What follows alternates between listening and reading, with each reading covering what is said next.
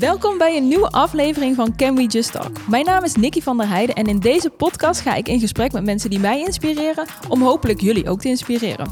Dat doen we aan de hand van de ups en downs uit hun carrière. Want ik geloof dat elke carrière zijn ups en downs heeft en dat het goed is om het daarover te hebben. En mijn gast van vandaag is danseres, choreograaf en coach dansers die heel graag ook professioneel willen dansen. Uh, ze heeft werkelijk waar op elk groot podium in Nederland gestaan. Mijn gast van vandaag is Ginny Pauw. Hi. Welkom. Dankjewel. Uh, mijn allereerste en belangrijkste vraag is altijd, hoe gaat het met je? Heel goed. Ik heb een uh, drukke periode achter de rug. Een hele leuke periode, maar nu uh, gelukkig weer ietsjes rustiger. En ik hou wel een beetje van die balans. Dus ik vind het fijn dat ik nu even weer iets meer ruimte heb in mijn agenda om om ook weer wat meer leuke dingen te doen naast werk. Zeker. Dat vind ik goed om te horen. Um, wat ik net al zei, we gaan in deze podcast gaan we het hebben over hoogtepunten en dieptepunten. Um, ik wil altijd graag beginnen met het hoogtepunt, gewoon omdat het gezellig en leuk is. Leuk. Ik begin graag met iets waarvan ik denk dat het jouw hoogtepunt was. Leuk. Ik heb namelijk het gevoel dat dat niet altijd overeenkomt. Ik, ik, ik ken je wel een beetje, maar ik ken je voornamelijk van het meekijken via Instagram. Mm -hmm. uh, en die perceptie is altijd anders wat ik als, als, als heel, heel geweldig kan ervaren voor jou, kan voor jou als, als persoon die het echt meemaakt, niet per se altijd heel geweldig zijn. Um, maar ik denk dat het, het hoogtepunt voor jou vrij recentelijk is gebeurd. En dat is dat je in een Netflix-productie hebt gezeten. Je hebt meegedaan aan uh, Dance 100. En dat is een productie die sinds, sinds kort uh, wereldwijd te bekijken is. En ik kan me alleen maar voorstellen dat hoe vet het ook is, al die grote dingen die je in Nederland hebt gedaan, dat dat echt wel een hoogtepunt moet zijn. Dat iedereen in de wereld jou kan bewonderen in een show op Netflix. Nou, daar heb je ook wel gelijk in. had ik toch gelijk. Je had gelijk. Ja, nee, er zijn uh, in mijn carrière meerdere hoogtepunten geweest eigenlijk. Um, ik denk ook dat ik best wel een beetje geluk heb gehad met alle mooie dingen die ik heb mogen doen en kansen die ik heb gekregen. Dus als ik heel eerlijk ben, bestaat mijn carrière uit echt heel veel mooie, mooie hoogtepunten. Maar dit is er zeker één van. Ja, ik had eigenlijk al jaren de, de ambitie om ook buiten Nederland um, te dansen en te werken. En Londen was voor mij echt een plek waar, uh, waar ik dat wilde laten gebeuren. Um, en vorig jaar was het eindelijk zover. Ja, dus dat is zeker wel een, uh, een hoogtepunt geweest. Maar ik zal er zo meteen op terugkomen. Ook deels wel een dieptepunt. Maar laat dus, het eerst op het positieve ja. Hoe gaat zoiets? Het, het grootste verschil tussen uh, Londen en, en hier in Nederland is dat ze in Londen veel meer werken met agencies. Dus je moet vaak bij een agency zijn aangesloten voordat je überhaupt wordt uitgenodigd bij bijvoorbeeld audities. Dus uh, in dit geval moest ik er eerst voor zorgen dat ik bij de juiste agency terecht kwam. Dus dat heb ik eigenlijk al de jaren daarvoor gedaan. Um, regelmatig naar Londen gegaan, lessen gevolgd, mezelf laten zien aan, uh, aan de juiste mensen. Uh, en uiteindelijk ook gewoon heel brutaal zijn en agencies een mailtje sturen met... Uh, hallo, dit ben ik en ik wil heel graag voor jullie werken. en zo ben ik uiteindelijk bij twee agencies uitgekomen. En één daarvan die verwees mij door naar de auditie voor Dance 100. En dat was al in 2020, net voor, net voor corona. En ja, eigenlijk gaat zo'n auditie hetzelfde als hier in Nederland. Je, je komt gewoon met een hele grote groep dansers op locatie en uh, je krijgt een choreo aangeleerd en zij gaan dan kijken of jij geschikt bent en of je een juiste match bent met uh, ja, het uiteindelijke beeld wat ze graag willen creëren. Um, en soms zitten daar meerdere rondes tussen. In dit geval was het eigenlijk maar één ronde, dus we kregen op één dag meerdere choreo's aangeleerd en we moesten ook een stuk freestylen. Um, en dan hoorden we ongeveer twee weken later of je of je was gekozen, ja of nee. Dus het is wel een beetje dezelfde ja, opzet als hier in Nederland, um, maar vaak wel een stukje groter. Dus soms sta je echt met 2, 3, 400 man in een auditie. En dat is daar heel normaal. Dus je hebt gewoon. Was het daar ook 200?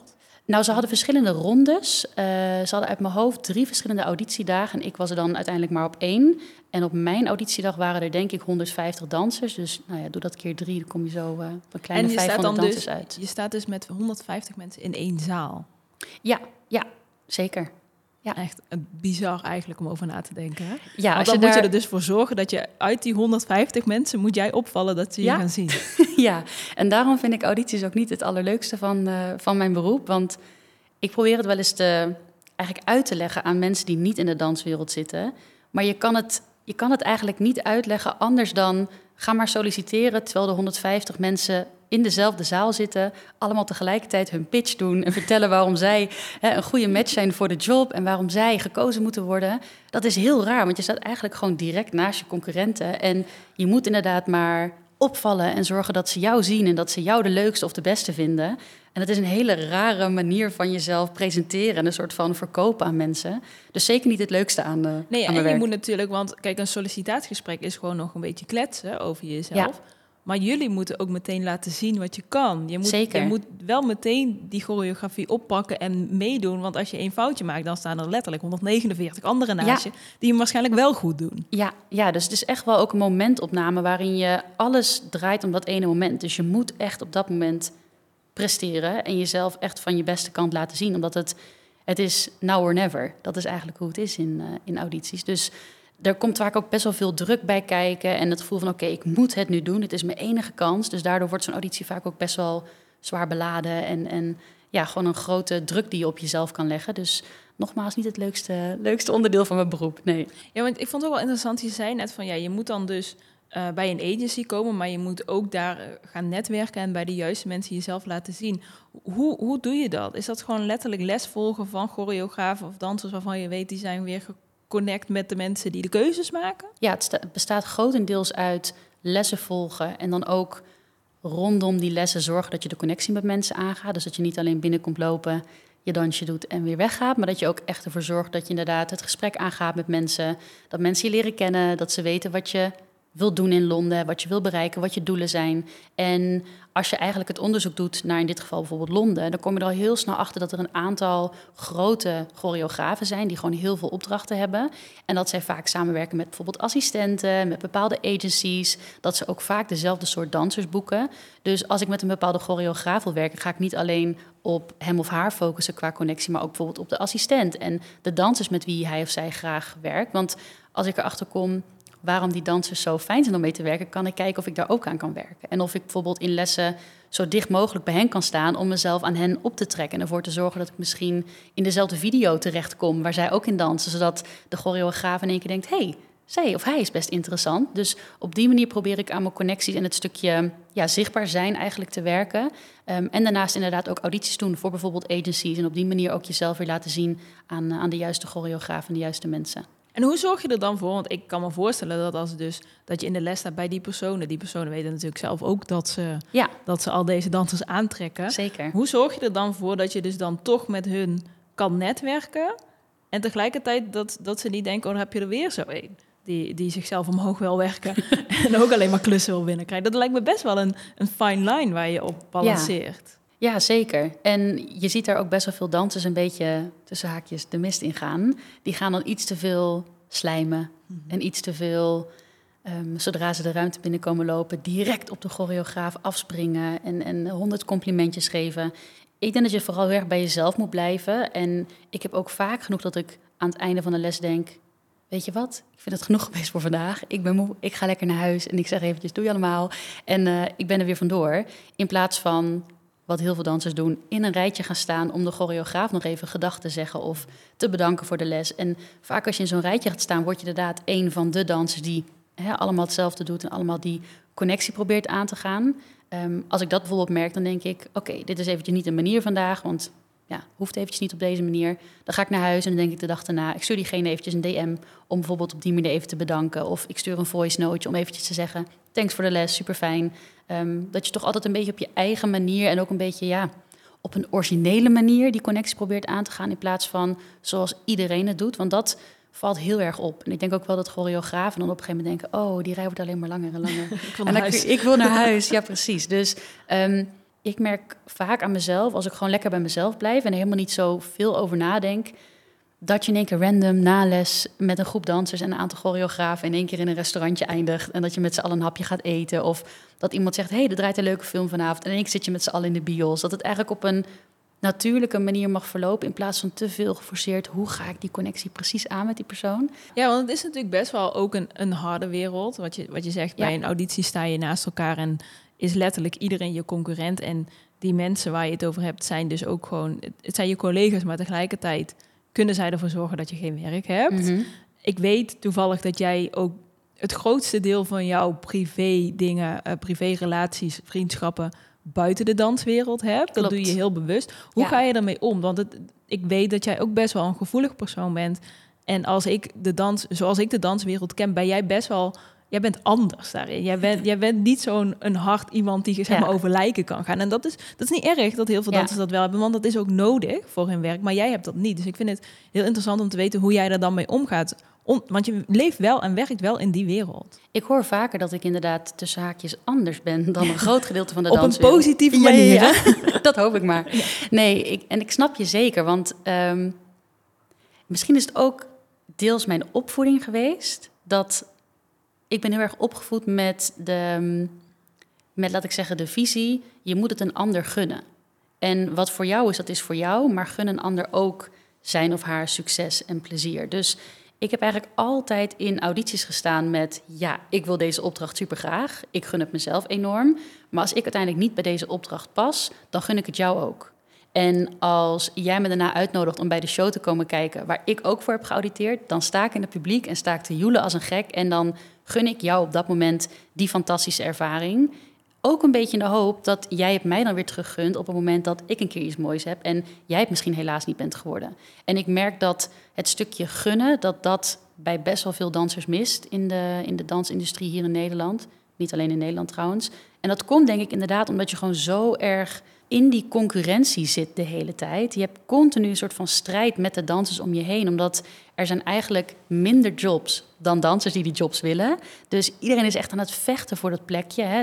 Wat ik net zei, ze staan met z'n allen in de rij voor zo'n choreograaf om maar even dat gesprek aan te gaan in de hoop dat diegene hem of haar ziet en uiteindelijk een job aanbiedt. Dus die concurrentiestrijd die is er zo intens. Alleen ik heb altijd bij mezelf gedacht, ik moet dat loslaten. Ik moet die mensen niet zien als concurrenten. Ik moet het zien als dansers die, net als ik, een enorm grote ambitie hebben, een enorm grote droom hebben. En ik gun het hen ook. Ja, ik gun het mezelf, het meeste, tuurlijk, want het mag ook. Alleen daarna mag ik het ook andere mensen gunnen.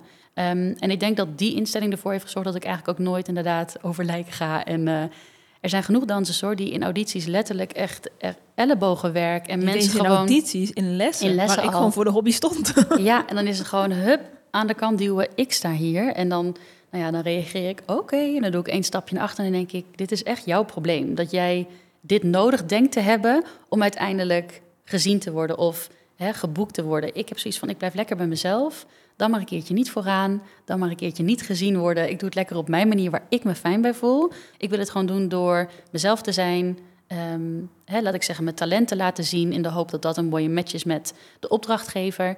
En vooral er plezier in te houden. Want als je op die manier in het, in het werkveld staat en alleen maar denkt: iedereen is mijn concurrent en ik moet continu die strijd aangaan, ja, dan wordt het echt niet leuk. Ik bedoel, audities zijn al niet leuk, maar als je ook nog een keer op die manier in audities gaat staan, je mag er ook een beetje een, een leuk iets van maken. Ik probeer audities vaak meer als een, als een gratis workshop te zien. Denk ik, nou ja, leuk, ik mag weer les volgen van iemand, gratis en voor niks. En ik kan weer leren, ik kan mezelf weer een beetje meer inschatten van, hé, hey, waar sta ik, waar moet ik nog aan werken?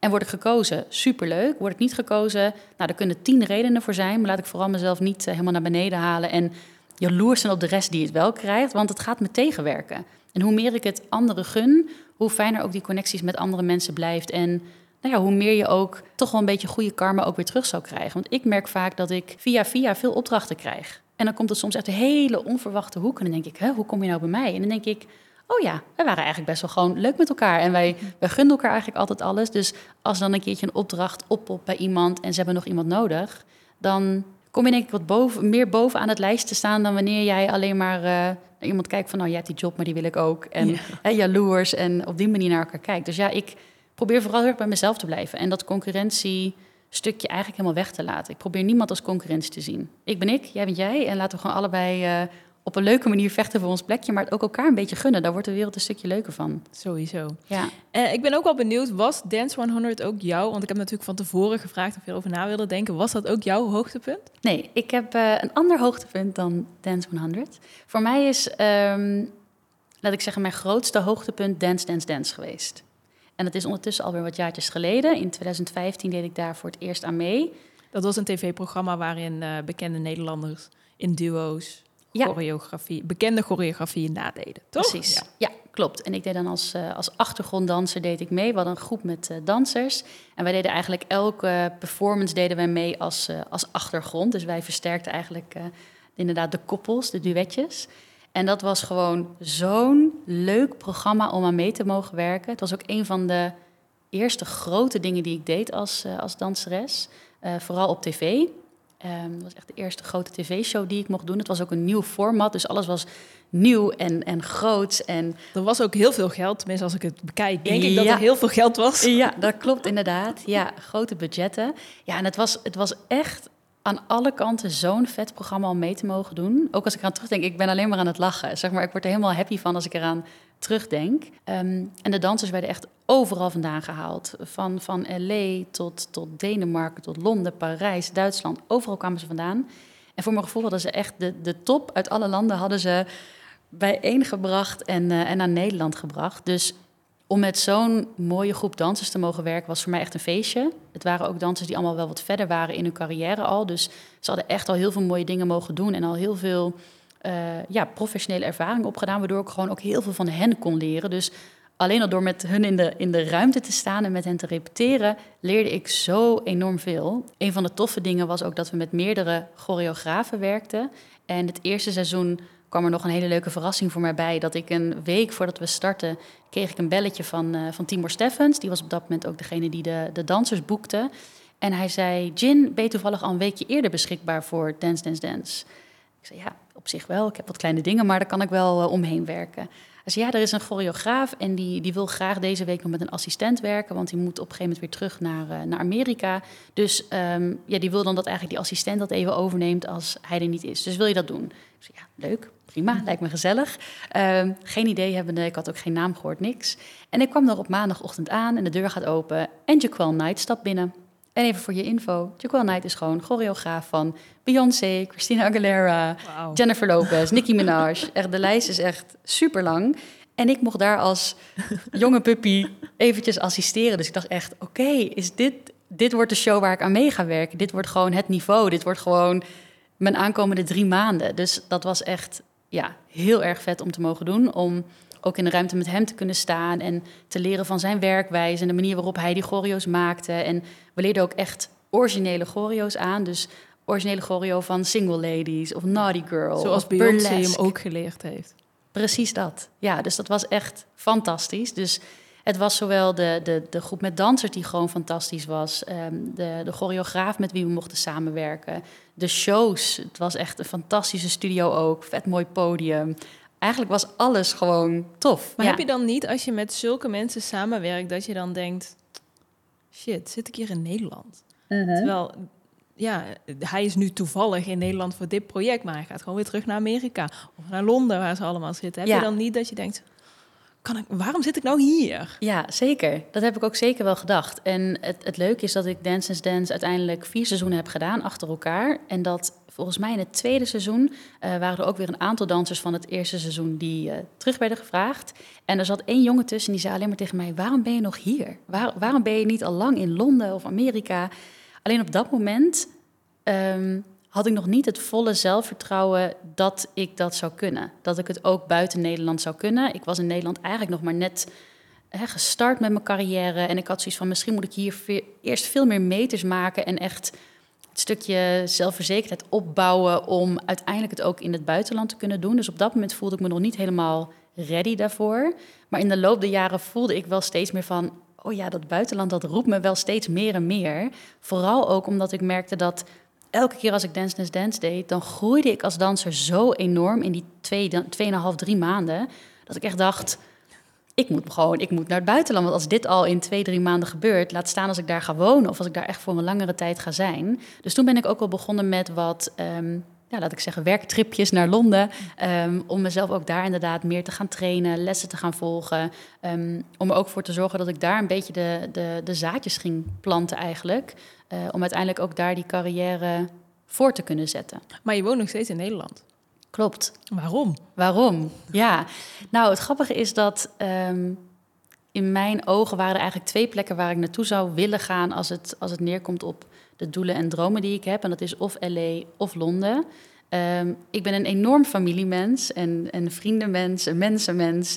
Um, en ik vind LA gewoon eigenlijk te ver weg Um, ook al heb ik nog zulke grote, grote dromen. Ik weet van mezelf dat ik eigenlijk op mijn meest gelukkig ben als ik gewoon de mensen om me heen heb waar, waar ik het meeste van hou. Dus echt in LA gaan wonen, dat is voor mij eigenlijk geen optie. Ehm, maar ja, Londen daarentegen is letterlijk om de hoek. Dus ehm, daar had ik op een gegeven moment echt mijn pijlen, pijlen op gericht. En ehm, in 2020 heb ik in januari besloten om een enkeltje te kopen naar Londen. en het inderdaad gewoon gaan proberen. Zonder echt te zeggen, ik ga erheen verhuizen. Maar ik koop een enkeltje en ik zie wel wanneer ik weer terugkom. Ook omdat ik hier in Nederland een huis had gekocht. Dus ik kon niet zomaar zeg maar, alles hier opzeggen. En ik dacht, ik ga het gewoon proberen. maar ja, 2020 je weet, weet, wat er toch gebeurde. ik kan net zeggen, dat weet iedereen. Corona. Um, dus ik was al heel snel weer thuis.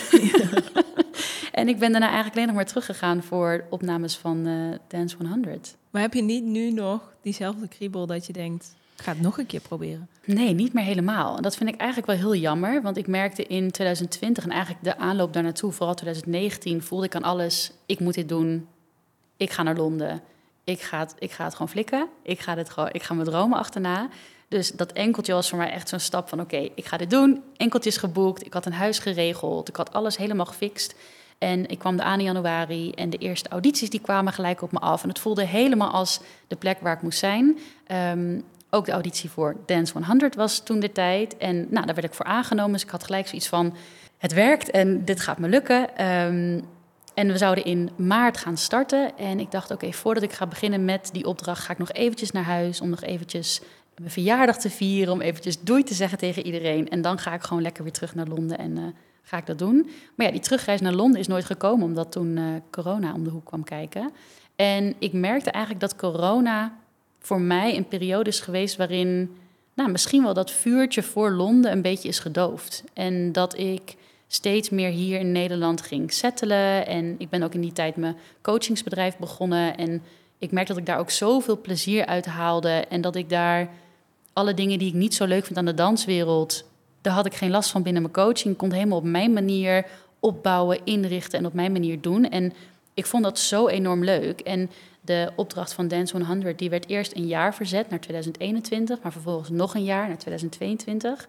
Dus ook die opdracht was echt iets waar ik heel lang naar uitkeek, maar op een gegeven moment duurde het een beetje te lang. Dat je op een gegeven moment denkt, ik heb auditie gedaan toen ik 27 was. Ik deed de job toen ik 30 was. Het is echt wel gewoon een groot, grote gap die je daartussen hebt zitten. En toen ik uiteindelijk de opdracht mocht doen, um, kwam ook nog een keer Brexit erbij, waardoor er allemaal moeilijkheden waren qua werkvisum en qua betalingen. En was er zelfs nog de vraag of ik überhaupt de job nog wel mocht doen.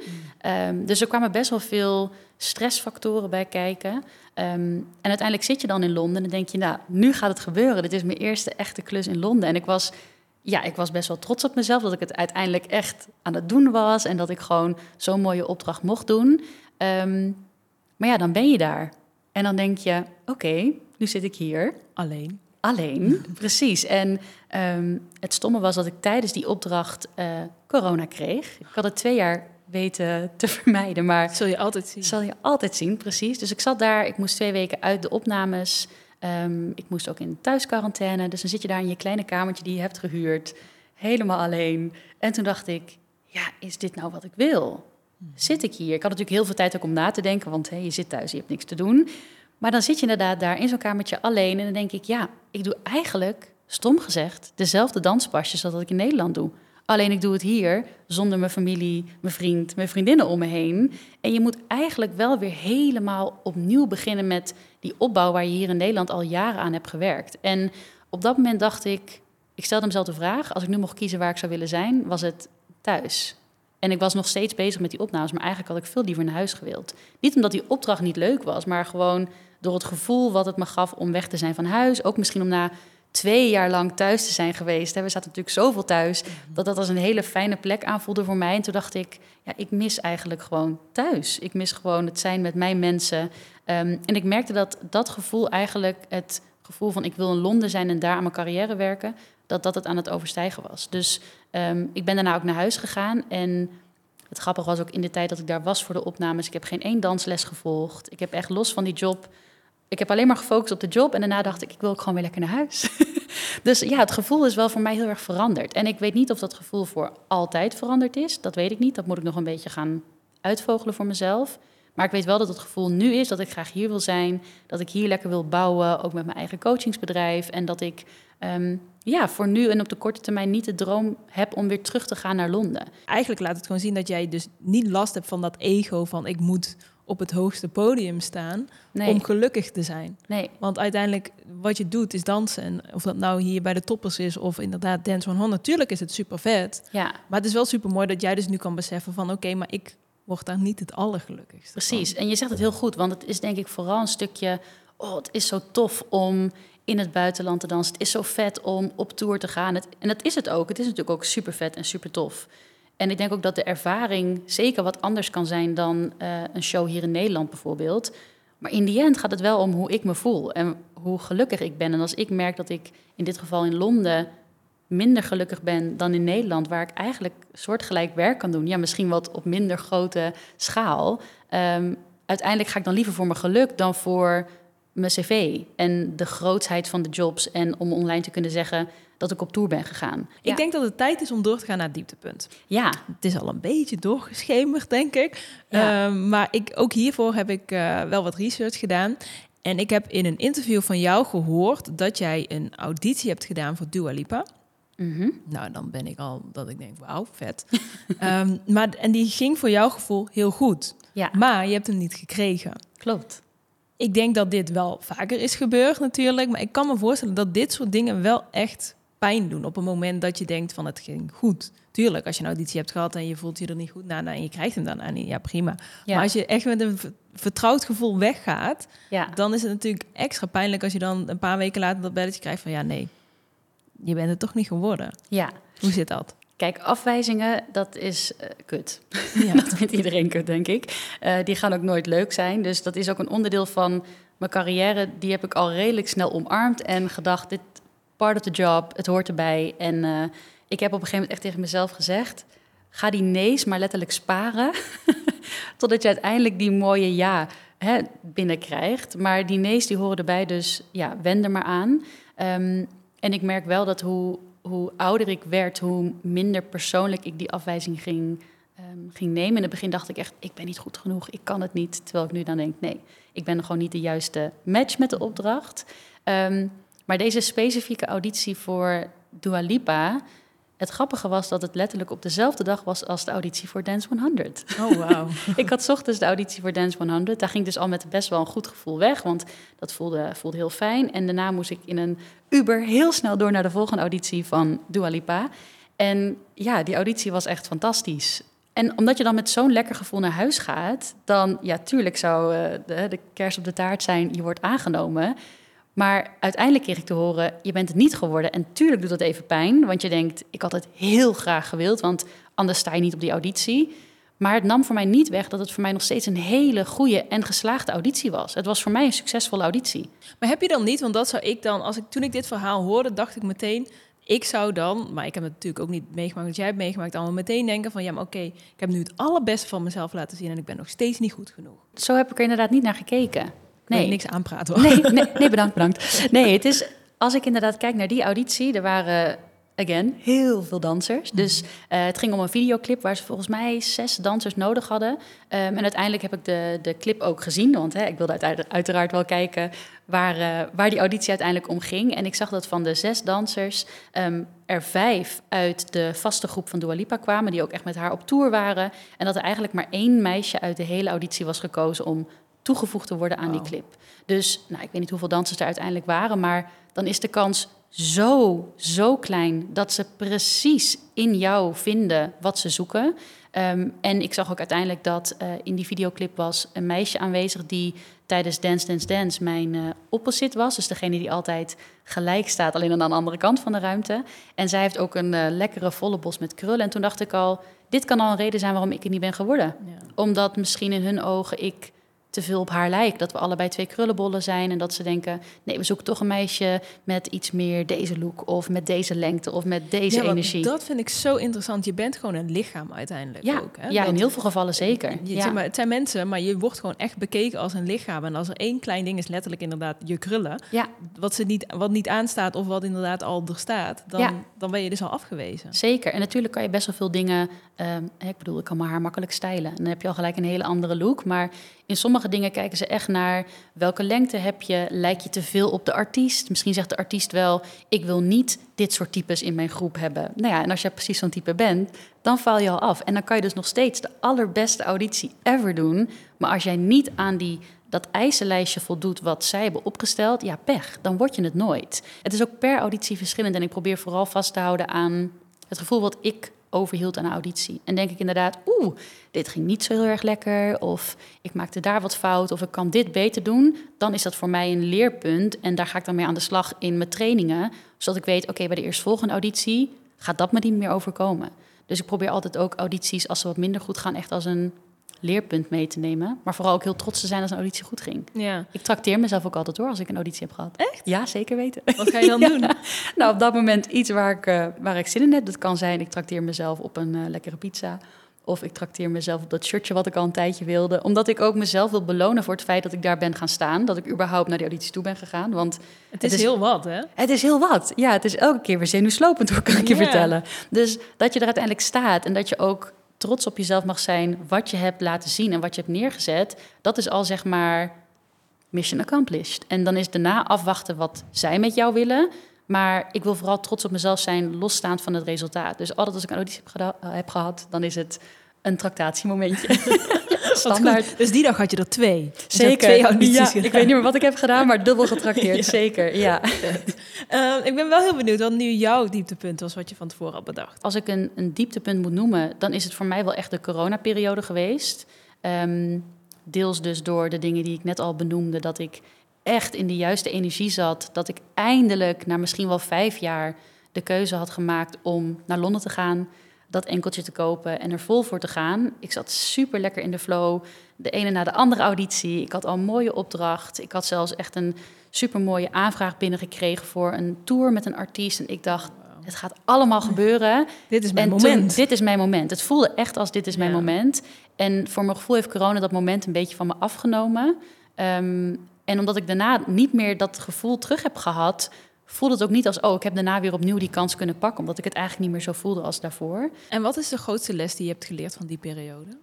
Dat je altijd in oplossingen moet denken.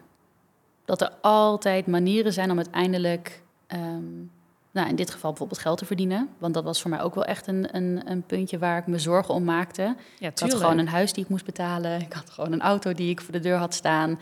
Uh, je hebt gewoon bepaalde kosten. Hè, als... En nul inkomen. En nul inkomen, precies dat. En um, daar waren er wel wat regelingen met, met uh, hoe noem je dat, uitkeringen, dat soort dingen. Maar daar kreeg ik al heel snel geen uh, recht meer op. Dus toen dacht ik, oh, ik moet nu echt manieren gaan bedenken om, om geld te verdienen. Maar ik wil het wel op een manier doen die ik leuk vind. Ik wil nu eigenlijk liever niet um, bij een supermarkt gaan werken. Want ik weet eigenlijk van tevoren al, dat gaat mij echt niet happy maken. En again, ik ben heel erg van, zoek de weg die jou het meest gelukkig maakt. Dus ik dacht, ik moet het op een manier doen die bij mij past. En ik ga wat doen wat er in Nederland nog niet is. Ik ga gewoon een online coaching business starten voor ambitieuze dansers. Oké, ik kan niemand nadoen. Ik ga het maar gewoon van, van nul creëren. En ook een beetje vertrouwen op jezelf dat er heel veel creativiteit in je zit. En dat je dat in oplossingen denken makkelijker is dan dat we, dan dat we soms denken met z'n allen. Dus ik denk dat het wel een les voor mezelf is van vertrouw op jezelf. Je kan veel meer dan dat je denkt. Um, en er is altijd een oplossing. Er is altijd een manier om het voor jezelf weer te laten werken. Um, ik eindig deze podcast altijd met één vraag die ik heel leuk vind, maar die ook misschien een beetje moeilijk is. Ik maak dit om mensen te inspireren. Ik hoop gewoon dat mensen als ze dit luisteren, dat ze daar inspiratie uit halen en denken van ik, dat, datgene wat ik wil, maakt niet uit wat het is, ik ga daarvoor. Um, en mijn vraag is dan ook altijd, wat is jouw ultieme tip voor iedereen die luistert. Dus dat hoeft geen danser te zijn. Dat kan letterlijk iedereen zijn met elke droom die ze hebben. Wat zou jij als tip geven? Ga ervoor. En dat klinkt heel simpel, maar dat is natuurlijk helemaal niet. Maar als ik nu bijvoorbeeld terugkijk naar de afgelopen jaren, um, ontstond bij mij het idee om bijvoorbeeld in Londen te gaan werken al redelijk snel. Ik denk zo rond 2016. Maar ik heb het tot 2020 laten duren voordat ik daadwerkelijk die stap zette. En toen was het eindelijk zover en toen gebeurde er iets waar ik geen controle over had, maar liep alles uiteindelijk zeg maar mis en uh, kon ik niet mijn dromen achterna gaan. En als ik nu terugkijk, denk ik, waarom maakte ik niet al veel sneller die keuze? En natuurlijk moet je ook voelen wanneer je er een beetje klaar voor bent en hè, wanneer je ook voelt, oké, dit is wel echt mijn moment. Maar soms laten we onszelf zo tegenhouden door allemaal stemmetjes in je hoofd. En wat door, als? Wat, als? Och, maar we zitten zo vaak in de wat als negatief, maar je kan ook denken, wat als positief? Wat als ik naar Londen ga en ik letterlijk op dag één een auditie krijg en hem boek en gewoon de vetste opdrachten mag doen die er maar zijn. En dat kan inderdaad met elk beroep zo zijn, maar ja, laat die kansen niet liggen. Ga ervoor. En vertrouw ook een beetje op jezelf dat het echt allemaal wel in je zit. En begin ook voordat je er 100% klaar voor bent, want dat ga je nooit zijn. Mhm. Dat is echt zo. Ik heb zelfs wanneer ik dat enkeltje boekte, dacht ik nog steeds: ga ik dit wel kunnen? nou, en in week 1 doe ik twee audities die eigenlijk allebei hartstikke goed gingen. Waarmee ik mezelf bewijs: zie je wel, je kan het wel. Maar toch is dat stemmetje dan in je hoofd, hoe ver je ook bent in je carrière. Ga ik dit wel kunnen? Ben ik wel goed genoeg? Ehm, maar ga ervoor. Je hebt die dromen niet voor niks. Ze zijn er om uiteindelijk uh, om achterna te gaan jagen en om ze waar te maken. Maar zonder dat jij acties onderneemt, ga je nooit dat resultaat behalen. Dus die actie, actie, actie, actie, er vol voor gaan. Ehm, en schakel ook hulp in als dat nodig is. Vraag mensen om hulp. Misschien mensen die al staan waar jij staat of waar je graag zou willen staan. Vraag hen om hulp. Vraag hen hoe, hoe zij er zijn gekomen. Misschien hebben zij specifieke tips voor jouw dromen. Maar vooral ga er gewoon voor. Wat heb je te verliezen? Helemaal niks. Zeker. En wat als het wel lukt? Ja, dat is de beste. wat als het wel lukt? Ja, precies. Wat als het wel lukt? En dat het nog beter is dan dat je ooit had kunnen dromen. Ga er gewoon voor. Ja, heb je helemaal gelijk in. Ik wil je bedanken. Jij bedankt. Ja, leuk dat je hier was en dat je zo open wilde zijn. Dat vind ik altijd heel bijzonder dat mensen dat willen. Dus dank je wel daarvoor. Ja, thanks. Jij bedankt voor de uitnodiging. Ik vond het erg leuk. Mooi. Dus dank je wel. En uh, voor de luisteraars en kijkers, bedankt voor het luisteren en kijken. Uh, en als je het leuk vindt, dan vind ik het heel leuk als je wil abonneren op deze podcast. In, de, in de, elke podcast app die je hebt of op YouTube. Dan krijg je een melding bij de, bij de volgende aflevering. Dankjewel en tot de volgende keer.